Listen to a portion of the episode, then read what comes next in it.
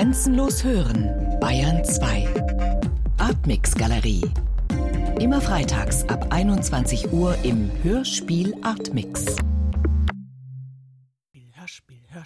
Hörspiel, Hörspiel, Hörspiel, Hörspiel, Hörspiel, Radio Kunst. Hörspiel, Hörspiel, Radio Kunst. Radio Kunst. Radio Kunst. Kino im Kopf, öffentlich. Kino im Kopf, Radio rechtlich. Kino im Kopf, rechtlich. Kongenial, kongenial. Hochkarätig. Seismographie des Hörspiels. Hörspiel, Hörspiel, 30 Jahre Hörspiel des Jahres. Hörspiel, Hörspiel, Radio Kunst. Hörspiel, Hörspiel, Radio Hörspiel, Kunst. Hörspiel, Hörspiel, Radio Kunst. Kino im Kopf, Radio öffentlich. Kino im Kopf, Radio rechtlich. Kino im Kopf, Radio. Kongenial, kongenial. Erstaunlich frisch. Es gibt einen Termin, an dem sich eine Hörspielabteilung ihr Programm von Kritikern vorschreiben lässt. Jochen Meissner. Es ist der erste Samstag im Monat, wenn der Deutschlandfunk das von der dreiköpfigen Jury der Akademie der Darstellenden Künste ausgelobte Hörspiel des Monats sendet. Sabine Küchler. Salamander Hotel, erstes Hörspiel des Monats. Vor Jahren habe ich eine kurze Erzählung geschrieben, in der ein junges, radioverrücktes Paar unbedingt die Leute beim Rundfunk kennenlernen will. Diese Leute beim Rundfunk, so wollte es der Text, schienen Götter zu sein, herrlich und unerreichbar in ihrem Funkhaus, dieser palastähnlichen Festung am Rande der Stadt. Man konnte ihnen nur schwärmend begegnen, außer sich vor Staunen und Glück. Mein Gott, sagte Linda, sie sagte immer mein Gott, wenn wir angesichts der akustischen Wunder unseres Radioprogramms ins Philosophieren gerieten. Nun hör dir doch das an. Sind sie nicht wieder fantastisch? Als der Erzählungsband mit meinem Text in die Buchläden kam, war ich gerade Redakteurin beim Deutschlandfunk geworden, gehörte nun also selbst zu den beneidenswerten Leuten beim Rundfunk. Ein anderer Sender machte aus meiner Radiogeschichte ein Hörspiel, Vielleicht auch, weil es da diesen einen entscheidenden Satz gibt im Text, der jedem Hörspielredakteur natürlich einleuchten muss. Und überhaupt, sagte Linda, du wirst es sehen, die allerbesten sitzen beim Hörspiel. Man darf es ja heute gerne verraten. Ich wusste damals genau, wovon und vor allem von wem ich da sprach. Mein Büro befand sich nämlich in direkter Nachbarschaft zur Hörspielredaktion. Und dort im Eckzimmer mit Blick auf den Dom saß der Schriftsteller Jürgen Becker. Von einem Plakat schaute Beckett ihm über die Schulter, der vermutlich seinen Spaß am Programm gehabt hätte. Donald Barthelmy und George Tabori, John Berger, Gertrude Stein, Helmut Heißenbüttel, Ernst Jandl und Friederike Mayröcker, Heiner Müller und Heiner Goebbels, Beckett selbst natürlich und noch so viele andere gaben hier den Ton an. Und dass es sich dabei um den Herzton des gesamten Radioprogramms handelte, musste man mir damals nicht zweimal sagen. Das hier war tatsächlich das Zentrum von allem, die Herzkammer, von hier ging alles aus. Alle Möglichkeiten und Fragen, wie man denn unsere Welt, unsere Erfahrungen, unsere Gedanken und Zweifel in Klänge und Stimmen fassen könnte.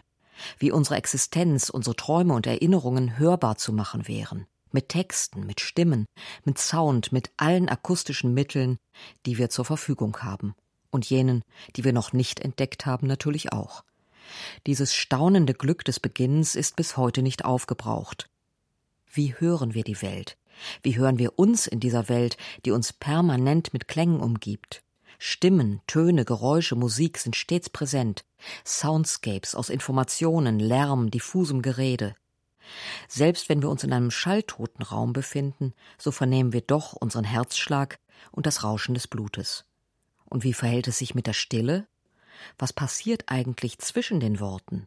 Wovon reden wir also, wenn wir vom Hörspiel reden, von dieser Kunst, die die Ohren schärft für den Ton der Welt? Vor mir liegt ein vergilbtes Blatt Papier. Ein Sendeprotokoll der Hörspielredaktion des Deutschlandfunks vom 18. Juni 1977. Bandnummer 324-495. Jürgen Becker hat es handschriftlich unterzeichnet. Salamander Hotel, Hörspiel von Don Hayworth ist darauf zu lesen. Und erstes Hörspiel des Monats, Klammer auf, April 1977, Klammer zu. Das Stück beginnt mit den Worten im Sommer 1939 und es endet geheimnisvoll. Man möchte das Stück am liebsten sofort aus dem Archiv kommen lassen. Summende Männer steht da. Und man fragt sich, wie das wohl klingt und warum es so klingt und was es ist, das die Männer für immer summen lässt.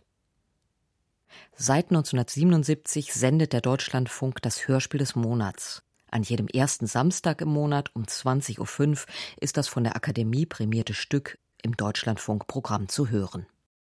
Die Nominierungen zum Hörspiel des Monats sind ein harter Indikator für den Zustand des öffentlich-rechtlichen Hörspiels. Neun Landesrundfunkanstalten und das Deutschlandradio, also insgesamt zehn Sender, können in zwölf Monaten eigentlich 120 Stücke nominieren. Eine Zahl, die in den letzten Jahren nie erreicht wurde. Im Jahr 2015 waren es gerade mal 98 Stücke, die zur Wahl standen. Und das nicht etwa, weil einzelne Sender schamhaft nicht auszeichnungswürdige Stücke zurückgehalten hätten, sondern weil sie in den betreffenden Monaten schlicht keine Neuproduktion vorzuweisen hatten. Holger Rink Henry David Thoreau durchstreifte als Wanderer an langen Nachmittagen häufig die Wildnis von Neuengland und schrieb die beobachteten Naturphänomene in der Abfolge ihres jahreszeitlichen Erscheinens auf. So hielt er, während er noch an der ersten Fassung von Wild Fruits arbeitete, am 16. Oktober 1859 im Journal fest, ich habe am Fluss eine Bisamburg entdeckt, ein jährlich wiederkehrendes Phänomen, das einen wichtigen Platz in meinem Kalender erhalten wird. Als Naturliebhaber galt sein Blick der Schönheit der ihn umgebenden Wälder, Moor und Feuchtwiesen. Mit den Augen eines Kindes ging er in die Beeren, eroberte sich bei seinen Ausflügen neue, unentdeckte Welten. Die Frucht dieser Expeditionen hielt er für kostbarer als Geschäftserfolg, das Spiel mit Waren und Preisen interessierte ihn nicht. Worauf Publizisten und Politiker so viel geben, ist vergleichsweise fauler Zauber. Möglicherweise hätte Thoreau in seiner heftigen Ablehnung von so viel technischen, künstlichen Geschäftigen auch die später folgende Erfindung des Radios als faulen Zauber abgetan.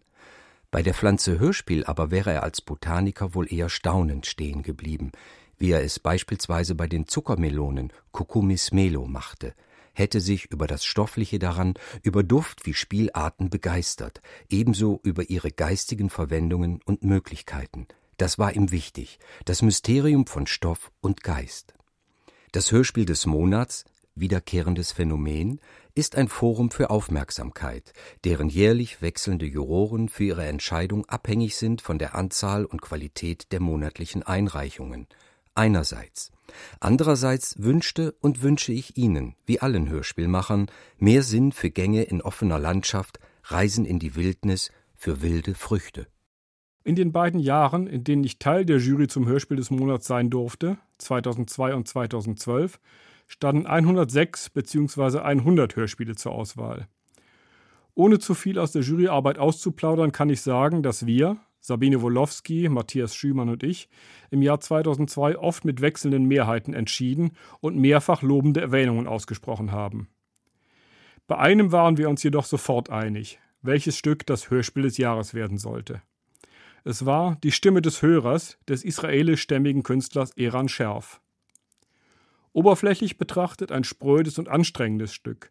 Zu hören ist nur eine einzige Stimme, eine Stimme, der sämtliche Atmer weggeschnitten worden waren, und sie gehörte nicht einmal einem Schauspieler, sondern Peter Veit, einem Nachrichtensprecher des Bayerischen Rundfunks, der nicht nur den automatischen Moderator eines Talkradiosenders sprach, sondern auch dessen Anrufer und die Software, die den Sender steuerte.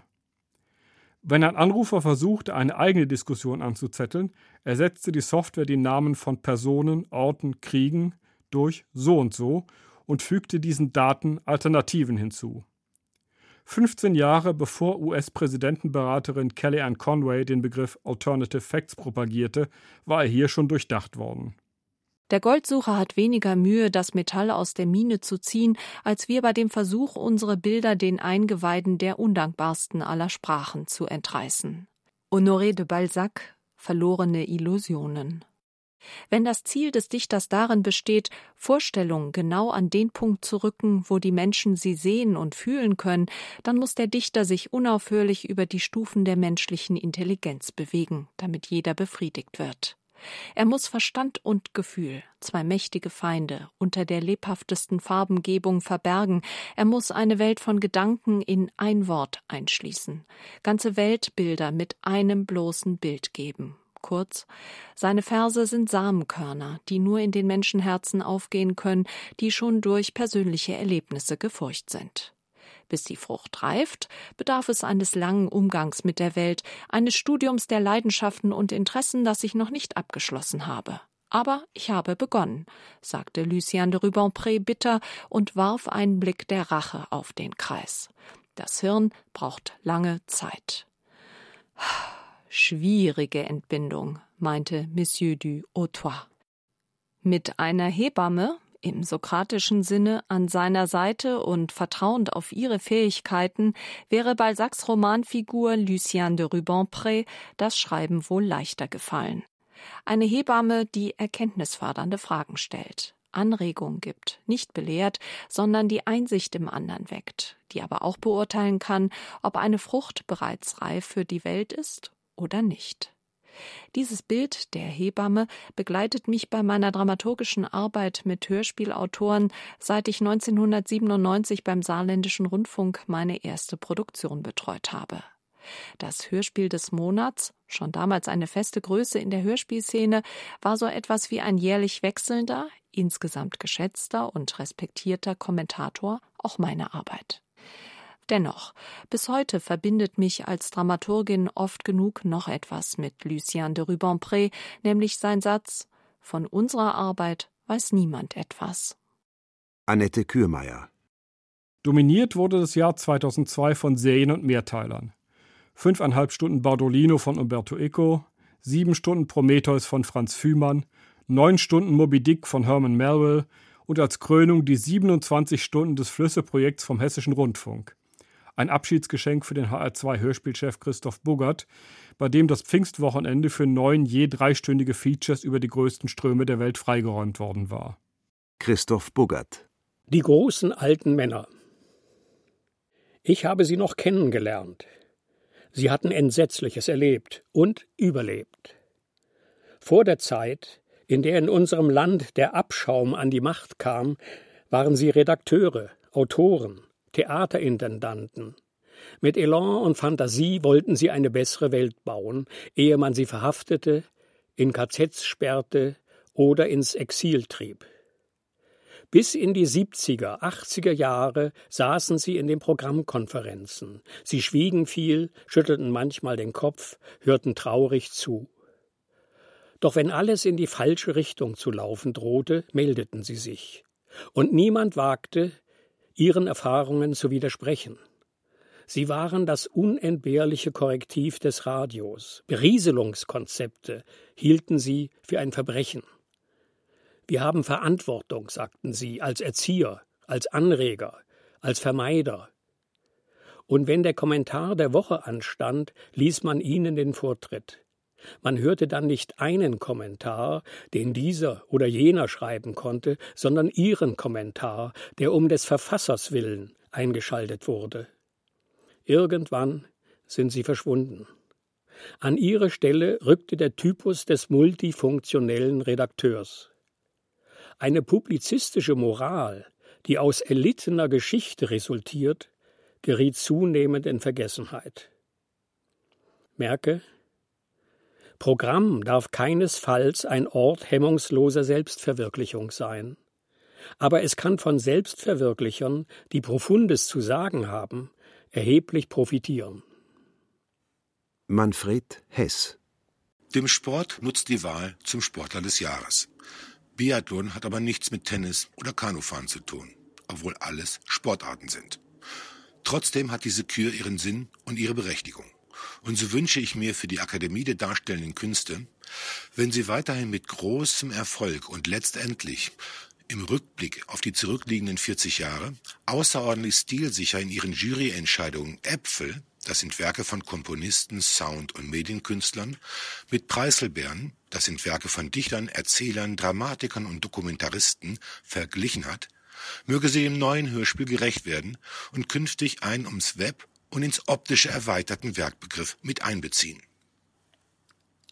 Die Gebundenheit ans lineare Radioprogramm löst sich hier sukzessive auf, aber ohne das lineare Programm sind sie nicht zu denken. Diese Arbeiten werden mittlerweile von den Radiostationen der öffentlich-rechtlichen Sender nicht nur gesendet, sondern vor allem produziert.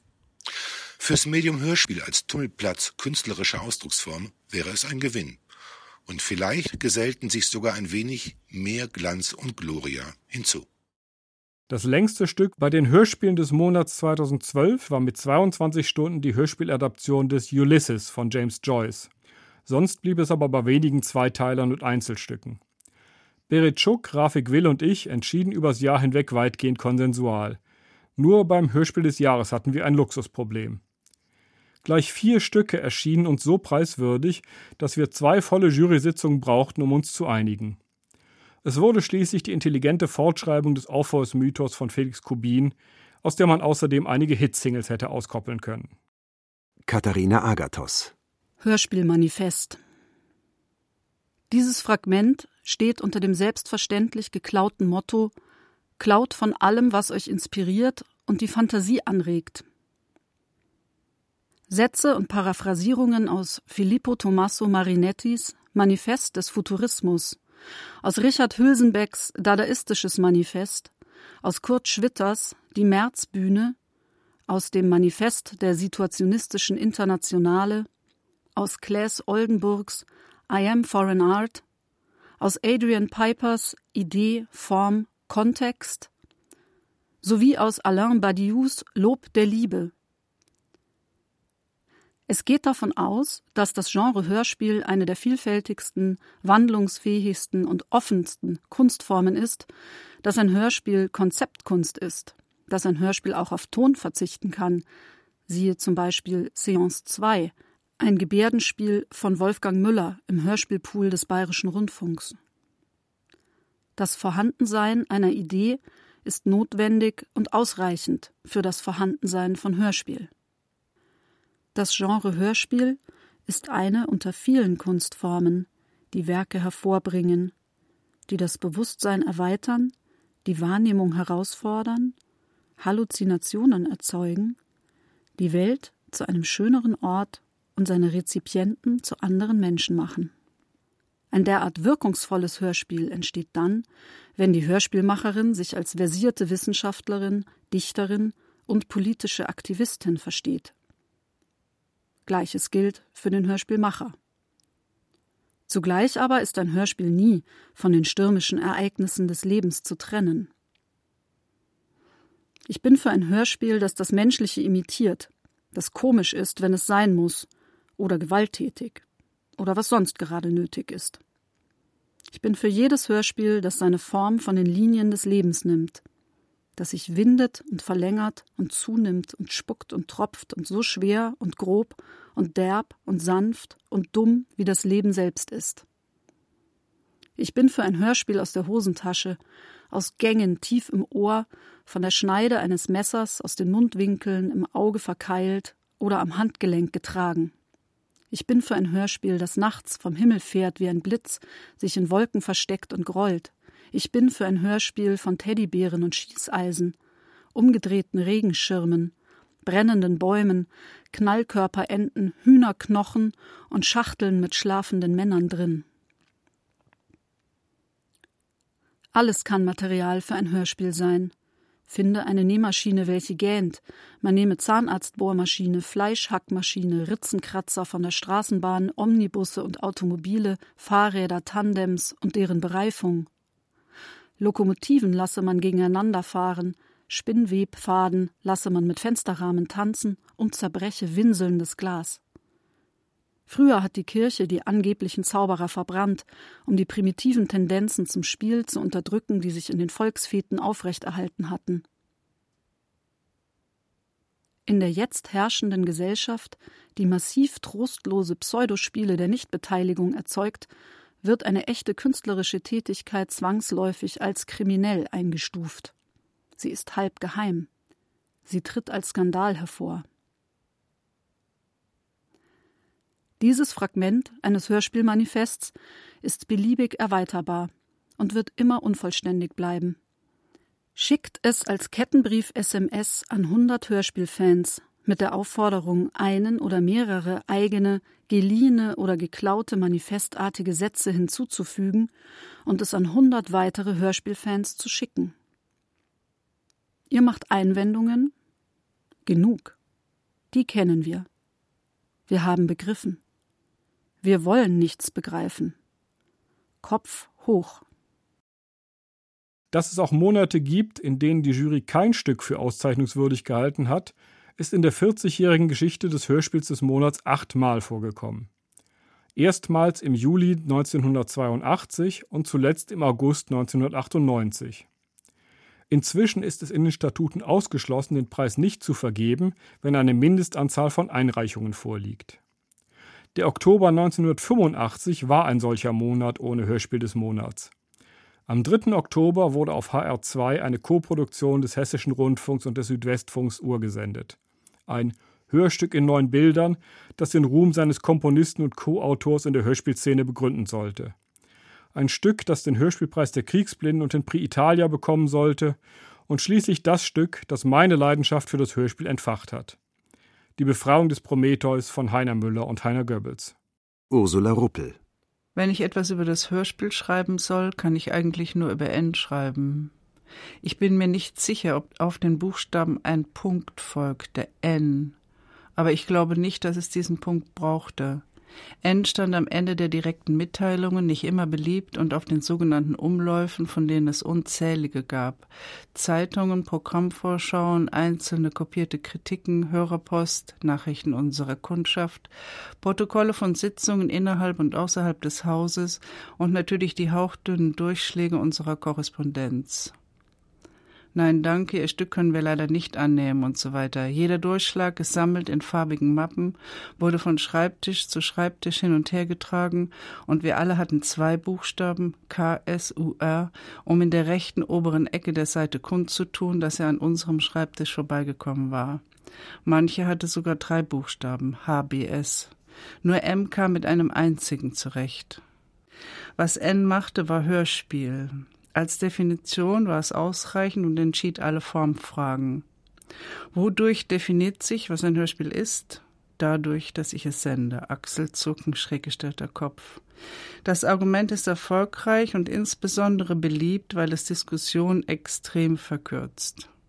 Du argumentierst viel zu viel, sagt ein erschöpft nach einer Sitzung der wievielten, auf der ich mit vollem Einsatz einer Idee der Programmleitung entgegengetreten war, auf einem Hörspielplatz von Zeit zu Zeit einen Quiz zu platzieren.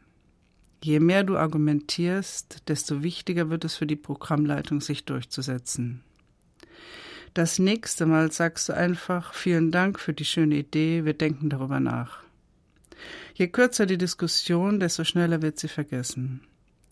Das waren die Dinge, die man von ihm lernen konnte. Preise und Auszeichnungen waren erfreulich, gehörten aber nicht zu den Pflichten, wie zum Beispiel eben auch das Stück eines Autos zu machen, das man ganz und gar nicht für sein Bestes hielt. Publikationspflicht. Oder Stücke, die schon von anderen abgelehnt worden waren. Fünf Mann Menschen. Enns Leidenschaft für die Sache, Hörspiel, war gefiltert durch das, was er Pflicht nannte. Diese Pflicht schafft eine gewisse Distanz zum Gegenstand und verhindert, den eigenen Geschmack an die erste Stelle zu setzen. Die Autoren waren seine Partner, sie waren nicht abhängig von uns, sondern wir von ihnen, und das Publikum unsere Kundschaft, dies nicht nur zu erreichen, sondern anzurühren galt, am besten und schwierigsten zu tränen. N brauchte keine Mediaanalyse, er traf seine Kundschaft überall. Vor allem von Reisen, wir fuhren damals ständig Zug, brachte er originelle Meinungen mit, besonders zu Produktionen, an denen sein Herz hing. Es gab noch keine CDs und nirgendwo ein Hörspiel zu kaufen. Es war N, der Dutzende von Verhandlungen führte im Haus und mit Verlagen, im Gepäck das einzige entscheidende letzte Argument. Wir waren skeptisch, aber eines Tages kam er mit der ersten kleinen Serie zurück. Kottas Hörbühne stand auf den Kassetten in zu großen Geschmackssache, schwarzen Lettern. Ich kann mich nicht mehr genau erinnern, welche Titel die ersten waren, aber sicher war Träume dabei von Günter Eich, ein Geschäft mit Träumen von Ingeborg Bachmann, Finale Rettung Michigan von Karl Amery und Ungeduld des Herzens nach Stefan Zweig. Seither gibt es Hörbücher. Im Zuge der Digitalisierung des Internets herrscht ein Überfluss an Mitteln und Vertriebskanälen und, so könnte man meinen, auch der Resonanzraum des Hörspiels habe sich entsprechend vergrößert. Was die Verfügbarkeit aktueller Hörspiele angeht, trifft das sicher zu. über die Downloadzahlen und Klicks der entsprechenden Portale wie dem Hörspielpool des Bayerischen Rundfunks oder den Hörspielspeicher des Westdeutschen Rundfunks braucht man sich nicht zu beklagen. Im Angebot des öffentlich-rechtlichen Radios ist das Hörspiel alles andere als ein Nischenprodukt. Thomas Fritz Hörspiel ist wie Stummfilm, bloß umgekehrt, hat Urs Widmer einmal frech die oft etwas scheel angesehene Kunst am Katzentisch der Literatur wie des Feuilletons definiert. Tatsächlich ist es für viele das auffälligste Merkmal des Hörspiels, dass es hier um ein Hören ohne Sehen, ohne jedes Sehen geht. Heute übrigens mehr denn je. Der Lautsprecher im Radio konnte ja nichts anderes als Töne von sich geben. Aber Computer und Handy, die multimedialen Wiedergabegeräte, haben stets einen Bildschirm zu bieten und der bleibt leer. Deshalb liegt der Gedanke nahe, dass die dem Hörspiel anstandslos zugebilligte Aktivierung der Fantasie in erster Linie dazu dient, das fehlende Bild zu ersetzen. Ich halte ihn trotzdem für falsch, und wenn er in der populären Formulierung vom Kino im Kopf daherkommt, die übrigens eine weniger ehrerbietige Vorgängerin hatte, Theater für Blinde, sogar für ein bisschen tückisch. Was eigentlich visualisiert sich die Fantasie aus Gehörtem oder Gelesenem zusammen? Niemand weiß das. Sicher ist nur, dass die Selbstbeobachtung ich sah es vor mir wie in einem Film, eher den Grad des Beteiligtseins anzeigt, das Ausmaß, in dem man der Suggestivität erlag und das heraufbeschworene Geschehen handgreiflich erlebte, als handle es sich tatsächlich um ein kompaktes Gegenüber, und zwar eins, das keine Lücken ließ und dem man nicht ausweichen konnte. Außerdem vergisst die Formulierung vom Kino im Kopf, dass der Film auf fotografische Abbildung der Realität bzw. einer Kulisse, die die Realität zum Verwechseln ähnlich sein soll, beruhend, ans Geviert der Leinwand, des Fernsehmonitors oder einer vergleichbaren Projektionsfläche gebunden ist. Dieses Rechteck ist sozusagen sein Schicksal, denn es muss jederzeit definiert, es muss unablässig ausgefüllt werden, komplett, bis zum Rand. Auch wenn der Film im Moment nur die Auseinandersetzung zweier Menschen erzählen will, er kann sie aus ihrer Umgebung nicht herausschneiden, er muss den Raum um diese Menschen herum mitfotografieren und miterzählen, das Innere eines Autos, die Wand eines Klinikflurs, die Menschenmenge im Flughafen, ein helles Restaurant, vor den Fenstern die Strandpromenade, eine schummrige Bar. Film kennt keine Hintergrundlosigkeit, und daraus muss er etwas machen. Hörspiel aber ist Hintergrundlosigkeit par excellence. Natürlich können Raumakustiken und Geräusche, manchmal zu Atmosphären, Geräuschkulissen verdichtet, im Verein mit dem, was die Figuren verhandeln, Schauplätze heraufbeschwören, bloß Café, Bahnhof, Kirche, Wald, Zug, Fahrstuhl, Auto, Intensivstation. Selbst wenn es gelingt, die akustische Präsenz dieser Szenerien einprägsam und differenziert abzubilden, zu simulieren als akustische Fotografie, viel zu erzählen haben diese Schauplätze im Hörspiel nicht. Sie liefern der Fantasie Anhaltspunkte zur Situierung, idealerweise verbunden mit einem sinnlichen akustischen Anreiz. Aber sind sie wirklich deutlich wirkungsvoller als ihre Ankündigung in der Regieanweisung, die ich beim Lesen so mitnehme? Im Auto steht da, schnöde hingetippt. Und ja, das kann ich auch hören. Nur viel mehr, als mir das bloße Stichwort zurief, weiß ich dann auch nicht. Und das gilt sogar für die knarrende Tür, hinter der ich den Mörder ahne, der sich anschickt, den Schauplatz seiner Untat zu betreten. Hörspiel ist wie Stummfilm, bloß umgekehrt, ja, bitte. Einbildungskräfte verausgaben, um in puncto Ausmalung der Hintergrundfolie zwecks Ansiedlung des Geschehens in der sogenannten wirklichen Welt dem Roman hinterherzustolpern, heißt sie verschleudern. Diese Einpflanzung in der Drumrum-Realität besorgt der Hörer und sogar der Leser schon selbst. Also weg mit den Kulissen.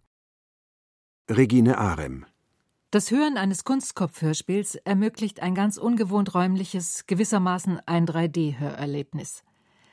Man befindet sich als Zuhörer nämlich mitten im Geschehen. Die akustischen Informationen kommen nicht nur von links und rechts, sondern auch von oben und unten und von vorne und hinten. Einzige Voraussetzung, um in den vollen Genuss dieses Erlebnisses zu kommen, muss man das Hörspiel mit Kopfhörern hören. Kunstkopfhörspiele gibt es eigentlich schon seit den 1970er Jahren. Allerdings verschwanden sie nach einem kurzen Hype in der Versenkung. Der Grund? Seinerzeit saß man mit seinem Kopfhörer vor einem Receiver und war wegen der Kabel an diese Position gefesselt. Heutzutage hingegen, im Zeitalter des mobilen Hörens, mit drahtlosen Kopfhörern, MP3-Playern und Smartphones, erscheint diese Technologie zeitgemäßer denn je. Deshalb erschien es uns als das Gebot der Stunde, sie nach Jahrzehnten Pause wieder aus ihrem Dornröschenschlaf zu erwecken. Aufnahmequelle eines Kunstkopfhörspiels ist in der Tat ein dem menschlichen Kopf nachgebildeter Kopf mit zwei Ohrmuscheln, hinter denen sich Mikrofone befinden. Diese spezielle Anordnung ermöglicht eine extreme Räumlichkeit der Aufnahme. Das hat allerdings auch Konsequenzen für den Aufnahmevorgang selbst. Man kann nicht, wie sonst üblich beim Hörspiel, die einzelnen Zutaten im Nachhinein dazumischen, es muss bei der Aufnahme schon alles da sein. Also etwa wie bei unserer letzten Produktion Die Wendeltreppe nach dem Hollywood-Klassiker von Robert Siodmak, eine Villa mit quietschenden Türen, prasselndem Kaminfeuer, klappernden Fensterläden und einer tickenden Standuhr. Und natürlich auch, in diesem Fall, einer veritablen Wendeltreppe. Ein vom Aufwand her also durchaus fast filmisches Aufnahmeverfahren und eine besondere Herausforderung für den Toningenieur Peter Awa. Im Gegensatz, so sagt er, zu einer normalen Studioproduktion, wo wir den Raum künstlich nachbauen, muss hier alles in der Szene hergestellt werden. Das erfordert eine genaue Choreografie der Abläufe. Mir als Schauspieler, sagt Michael Mendel, kommt dieses Aufnahmeverfahren sehr entgegen, weil ich mich frei im Raum bewegen kann. Und Chris Pichler ergänzt, man spielt viel körperlicher. Dadurch hat man das Gefühl, authentischer zu sein. Man tut nicht nur so, als ob. Was die fundierte Auseinandersetzung mit dem Hörspiel angeht, spiegelt das Netz nur die Offline-Medienlandschaft wider, in der die Presse das Hörspiel, anders als Theater, Film oder Fernsehen, nur punktuell zur Kenntnis nimmt. Und wenn ein ahnungsloser Medienseitenredakteur mal ein Hörspielthema ins Blatt hebt, das Feuilleton fühlt sich offensichtlich für die Gattung nicht zuständig, dann kann man fast darauf wetten, dass da ein neuer Trend ausgerufen wird oder wahlweise eine Renaissance des Hörens gefeiert wird. Zwei Begriffe, die dringend auf den Index der Medienredaktion gesetzt werden müssten, zusammen mit dem Epitheton renommiert, mit dem der, so Klaus Ramm, einstmals begehrte Hörspielpreis der Kriegsblinden für gewöhnlich apostrophiert wird.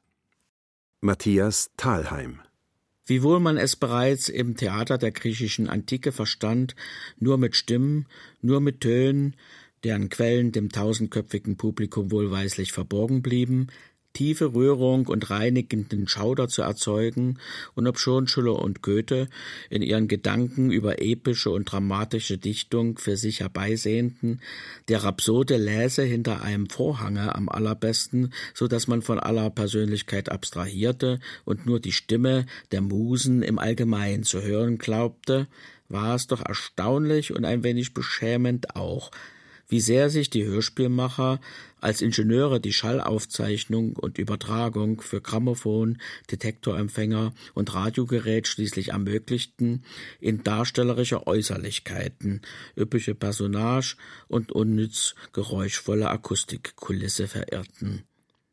Im goldenen Zeitalter des Hörspiels dann als in Stücken von Günter Eich, Dylan Thomas oder Hildesheimer große Könner der Tontechnik und Regie bewiesen, welche enormen Wirkungen mit stilistischer Reduktion beim Publikum zu erreichen waren, glaubte man den Kostümierungen der Pionierzeit dieser Radiokunstform endlich und für immer entflohen zu sein eine Hoffnung, die nicht lange währen sollte, denn mit der in den 60er Jahren aufkommenden raumbezogenen Stereophonie geriet das Hörspiel erneut in eine Pubertät elektroakustischer Abbildungsvorgaben.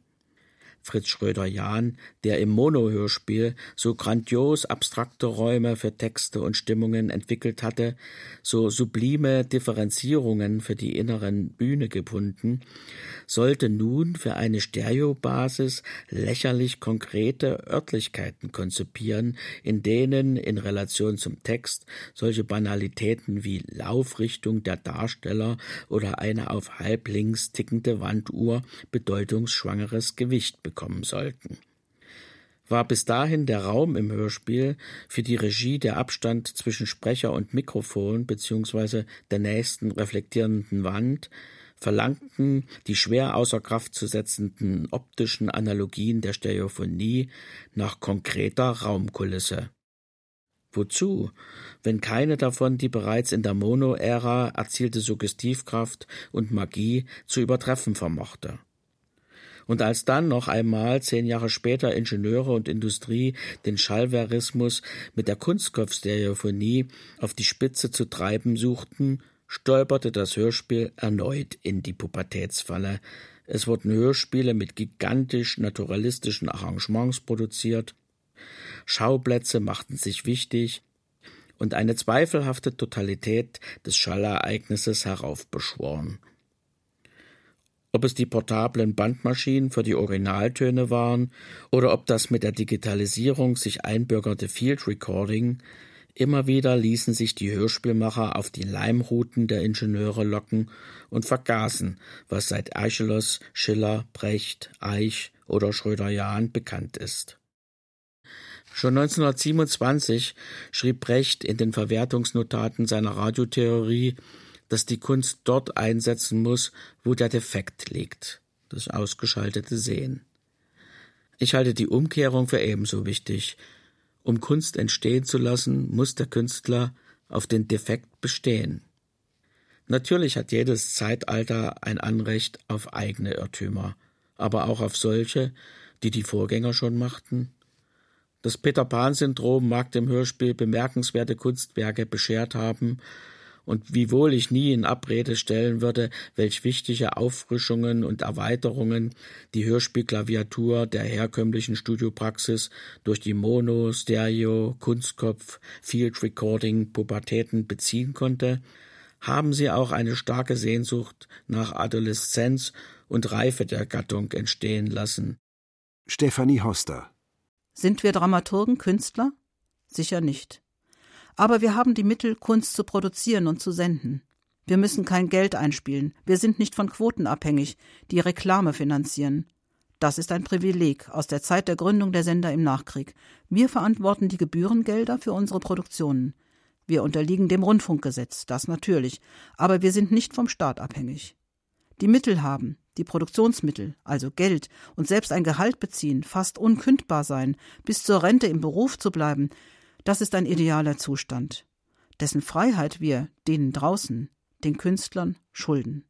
Die meisten meiner Kolleginnen in den Hörspielredaktionen haben studiert wie ich, kommen aus bürgerlichen oder kleinbürgerlichen Familien, wie auch viele der Künstler, mit denen wir zusammenarbeiten. Wir können Stücke annehmen oder ablehnen, und vor allem zahlen wir Honorare. Unser Privileg verpflichtet uns zu Mut, zu Eigensinn und wenn nötig Widerstand gegenüber den von Sender zu Sender unterschiedlich stark drängenden Aufforderungen zu Vorhaben der Durchschnittsmenschen, die in vielen Sendern durch scheinbare Sachzwänge in die Autonomie der Hörspielarbeit einzugreifen versuchen. Die Programmautonomie der Hörspielredaktionen kann zwingend nur aus einem Grund scheitern an der Verknappung der Etats, der Produktionsmittel, bis fast nichts mehr möglich ist eine Entwicklung in den kleinen Sendern im letzten Jahrzehnt. Aber es bleibt eine politische Entscheidung, wofür vor allem Geld im Sender ausgegeben wird und wofür immer weniger. Am Ende der 90er Jahre, 1997, übernahm ich die Leitung der Hörspielabteilung im Deutschlandradio Berlin. In der lebendigen Großstadt mit vielen Brachen, Hauptstadt seit kurzem, eine Stadt im Umbruch, eine Stadt, die sich mit den Künstlern, die hierher zogen, neu erfand. Deutschlandradio Berlin war ein Vollprogramm, gegründet 1994 als nationales Hörfunkprogramm, ab 2005 hieß es dann Deutschlandradio Kultur. Mir war das fremd und schwierig, sich an den nationalen Anspruch zu gewöhnen, war und bin ich doch immer vom föderalen Rundfunksystem in Deutschland überzeugt. Gerda Hollunder, die Gründungsdirektorin, die vom WDR kam und die akustische Kunst liebte, hat für viele Sendetermine und einen guten Etat im Programm gesorgt.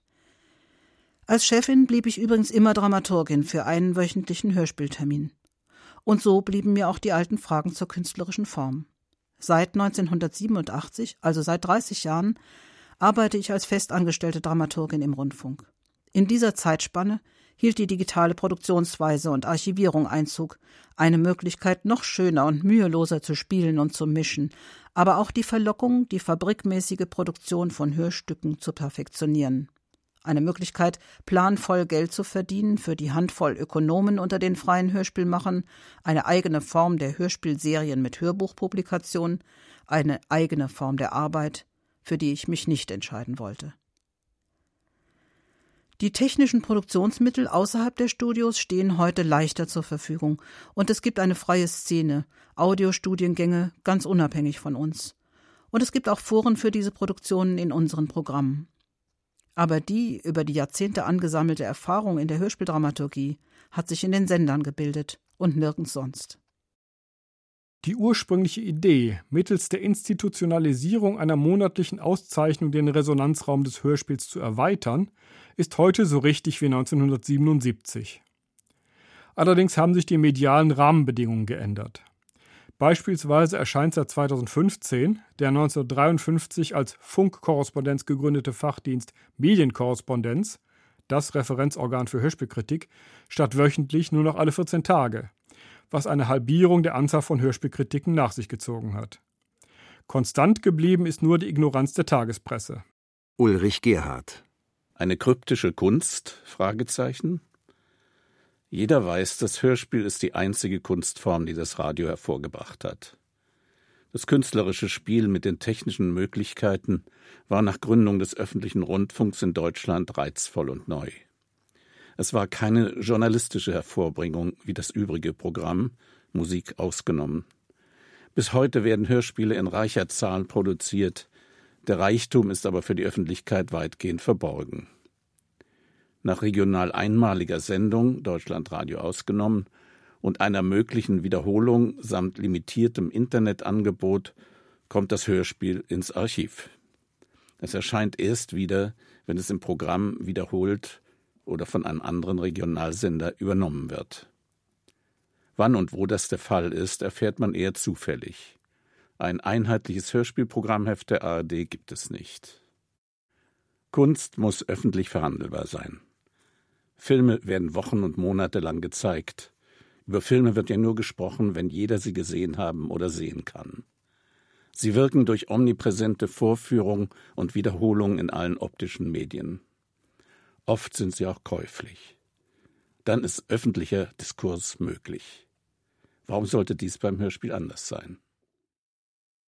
Hörspielpools, Hörbücher, öffentliche Vorführungen, Downloads und Nachhören sind ein vielversprechender Anfang. Aber die Archive sind voll von Stücken, die bis jetzt nur für den Rundfunkbetrieb verfügbar sind. Ich stelle mir vor, dass man eines Tages im Internet einen Katalog mit allen jemals produzierten Hörspielen vorfindet, in dem man nach allen Stücken suchen kann, die man hören möchte und auch hören kann. Wir kennen natürlich das Problem mit den Verwertungsrechten, aber Probleme sind dazu da, um gelöst zu werden.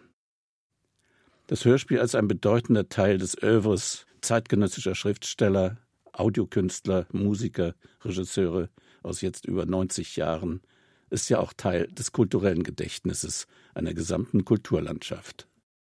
Seinen kritischen Resonanzraum hat das Hörspiel weiterhin vorwiegend im Radio selbst. Und damit kommen wir zu einem weiteren Problem. In keinem künstlerischen Bereich können sich die Produzenten ihre Kritiker direkt oder indirekt selbst aussuchen, außer beim Hörspiel. Die Juroren des Hörspiels des Monats werden vom gastgebenden Sender vorgeschlagen. Ohne die ARD gäbe es keine Kritikerrunde auf den Karlsruher Hörspieltagen und keine Jury des Deutschen Kinderhörspielpreises. Wer soll's denn machen, wenn wir es nicht machen? Martina Müller-Wallraff was bedeutet künstlerisches Arbeiten im Massenmedium in einer Zeit, in der Weltpolitik in 140 Zeichenbotschaften kommuniziert wird? In der Social-Media-Algorithmen die Wahlergebnisse präjudizieren? Was ist wirklich Inhalt und was nur Füllung? Was ist Wert und was Dekor? Wie reagieren wir auf den Paradigmenwechsel der kollektiven Selbstüberhebung und Dekadenz? Alle wollen alles können und dürfen sowieso. Abschreiben, belügen, betrügen und sich irgendwie durchschummeln, Hauptsache am Ende haftet das Etikett der Stunde am Revers. Ich habe mitgemacht. Auf der anderen Seite neigen die Überforderten dazu, ihre Bastionen zu befestigen und ihre Privilegien zu zementieren. Schlachten um Meinungshoheit, Definitionsmacht und Diskursdiktatur gehören zum Alltag und werden kaum noch hinterfragt, oft nicht mal mehr bemerkt. Auch im Kulturbetrieb, der es aufgegeben hat, zivilisatorischer Motor zu sein, dem es genügt, in der vermeintlichen Mitte der Gesellschaft mehrheitlich geduldet zu überwintern. Aber in der Mitte ist es für die Kunst zu voll, Dort, wo alle auf und abgeklärt sind, Befreiung, Selbstbestimmung, kritischer Reflex, aber bloß keine Verantwortung. Nicht für das Ganze, nicht mal für sich selbst. Jeder will zuerst ins Boot, da spielt die Haltung keine Rolle. Was für ein monströses Missverständnis. Mittendrin und obendrauf die Medien und der Kulturbetrieb. Verharren in Selbstbeschneidung. Tödliches Verlangen nach dem kleinsten gemeinsamen Nenner. Die Sehnsucht nach letztendlicher unumstößlicher Größe und Gültigkeit fällt zusammen auf ein bisschen Katzenjammer und Katerstimmung. Alle drücken alle Knöpfe, weil es sie gibt, weil sie es können. In Freiheit lässt sich Bewegung tatsächlich auslösen, aber nicht steuern. Kommunikation ist erweiterbar in alle Richtungen, wenn sie nicht der Anonymität den Anstand opfert. Eingriff und Zugriff öffnen sich plötzlich weiten Schichten, unabhängig von den Hierarchien des Systems. In der vielschichtigen Auseinandersetzung mit Material und Inhalt findet das Hörspiel zu seiner eigenen Form, zu seinen spezifischen Mitteln. Gelöst vom Bild ist es möglich, auf mehreren Ebenen parallel, ja sogar gleichzeitig zu erzählen. Hier ist es möglich, Jahrhunderte zu raffen und auf der gleichen Achse zu montieren eine gemeinsame Folie für disparate Stränge oder Prozesse anzulegen. Engführung von Analogien, Collage von Gegensätzlichem, Austausch von Widersprüchlichem sind in der reinen Akustik möglich, ganz ohne trivialisierende Absichtserklärungen oder didaktische Werkzeuge. Der Transfer bleibt dem Hörer überlassen und muss nicht mitgeliefert werden. Denn das Radiohörspiel ist eine Kunstform, die Passion verkraftet und Aussage gestattet. Kunst darf alles und muss nichts. Massenmedien müssen viel und dürfen vieles nicht. Rebellion hat keinen Markt. Heute ist es radikal, einen Wert zu haben. So, und daraus machen wir jetzt ein Hörspiel. Noch eins. In der Installation seines Hörspiels Die Stimme des Hörers hat Eran Scherf ein Testbild projizieren lassen. Ein Bild also, mit dessen Hilfe man die technischen Parameter von Sender, Übertragungsweg und Empfänger überprüfen kann. Die Mitte dieses Testbildes blieb frei und enthielt so schärf eine Leerstelle für nicht-technische Daten. Dieser Raum des Poetischen wäre ohne die technische Rahmung, zu der auch institutionelle Rahmenbedingungen, Normierungen und Formatierungen gehören, nicht existent. Herbert Kapfer Hörspielkünstlerinnen leben in der besten aller möglichen Hörwelten. Es ist der Rundfunk, der die Kunstform Hörspiel hervorgebracht hat. Dieser Rundfunk ist nach wie vor, trotz digitaler und privater Produktionsoptionen, der größte radiokünstlerische Produzent. Zudem verfügt er mit seinen Ausspielwegen in linearen Programmen und online über ein Distributionssystem, das eine breite Öffentlichkeit erreicht. Das Hörspiel ist aber nicht nur Nutznießer der besten aller möglichen Hörwelten, denn der Rundfunk braucht das Hörspiel, wenn er seinen gesetzlichen Auftrag erfüllen will. Wie ist der Auftrag auszugestalten? Sinngemäß, in eigenen Worten formuliert, sollen wir in den Redaktionen des öffentlich-rechtlichen Rundfunks informative, unterhaltende und kulturelle Programme entwickeln, diskutieren und verbreiten. So organisiert sich die gesetzlich verlangte Vielfalt an Formen und Meinungen die alle relevanten gesellschaftlichen Gruppen, aber auch alle Minderheiten einbezieht, weitgehend von selbst. Unter zwei Voraussetzungen. Erstens öffentliche Kontrolle. Dazu sind Gremien etabliert. Zweitens die öffentlich-rechtlichen Unternehmen erweisen sich in ihrer Personalauswahl als institutionell hochdurchlässig und für die Gesellschaft offen. Dieser Rundfunk ist für alle da, er gehört niemandem. Es versteht sich von selbst, dass die gesetzlich verbürgte Freiheit des Rundfunks nicht nur verbreitungsbezogen nach außen gilt, sondern auch als innere Rundfunkfreiheit in den Sendeanstalten praktiziert und im Alltag gelebt wird. Redaktionelle Autonomie ist kein Fremdwort. Wir beteiligen uns mit unseren internen Debatten und mit unseren veröffentlichten Beiträgen am Diskurs einer pluralistischen Gesellschaft. Das Hörspiel partizipiert als Sendeform aber nicht nur an der allgemeinen Freiheit des Rundfunks, die sich überwiegend journalistisch ausdrückt, sondern auch noch an einer besonderen, der Freiheit der Kunst. Die Dramaturginnen haben also einen speziellen öffentlichen Auftrag. Sie sollen Kunst ermöglichen, sollen künstlerischen Ideen der Gegenwart zu Förderung, Entwicklung, Produktion und Öffentlichkeit verhelfen. Dazu werden den Dramaturginnen erweiterte, nämlich künstlerische Handlungsspielräume der inneren Rundfunkfreiheit eingeräumt. Mit anderen Worten, alles bestens. Ach ja, geschenkt wird sie einem nicht die Freiheit, nirgends und nie. Wird sie einem also angeboten, und dies noch in gesetzlich garantierter Form, empfiehlt es sich zuzugreifen und sich für sie einzusetzen, damit alle etwas davon haben, die Künstlerinnen und das Publikum.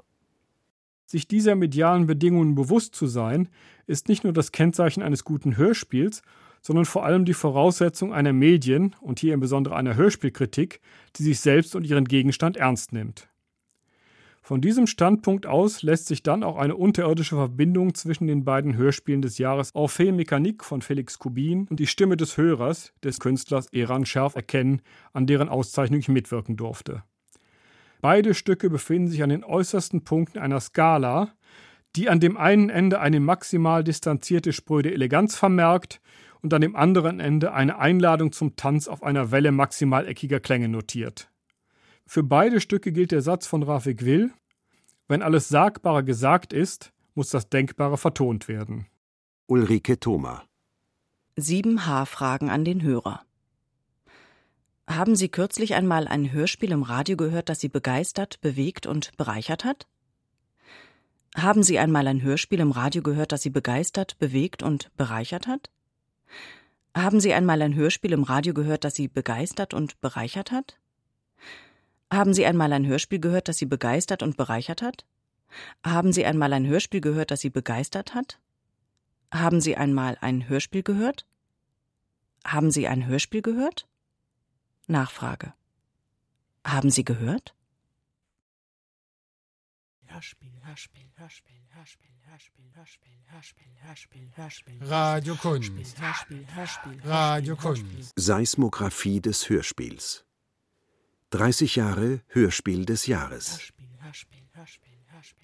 Mit Beiträgen von Katharina Agathos, Regine Arem, Christoph Buggert, Thomas Fritz, Ulrich Gerhardt, Christina Hensel, Manfred Hess, Stefanie Hoster, Herbert Kapfer, Sabine Küchler, Annette Kürmeier, Jochen Meissner, Martina Müller-Wallraff, Holger Rink, Ursula Ruppel, Matthias Thalheim und Ulrike Thoma. Ton und Technik Regina Stärke. Zusammenstellung und Realisation Michael Farin. Produktion Bayerischer Rundfunk 2017. Redaktion Herbert Kapfer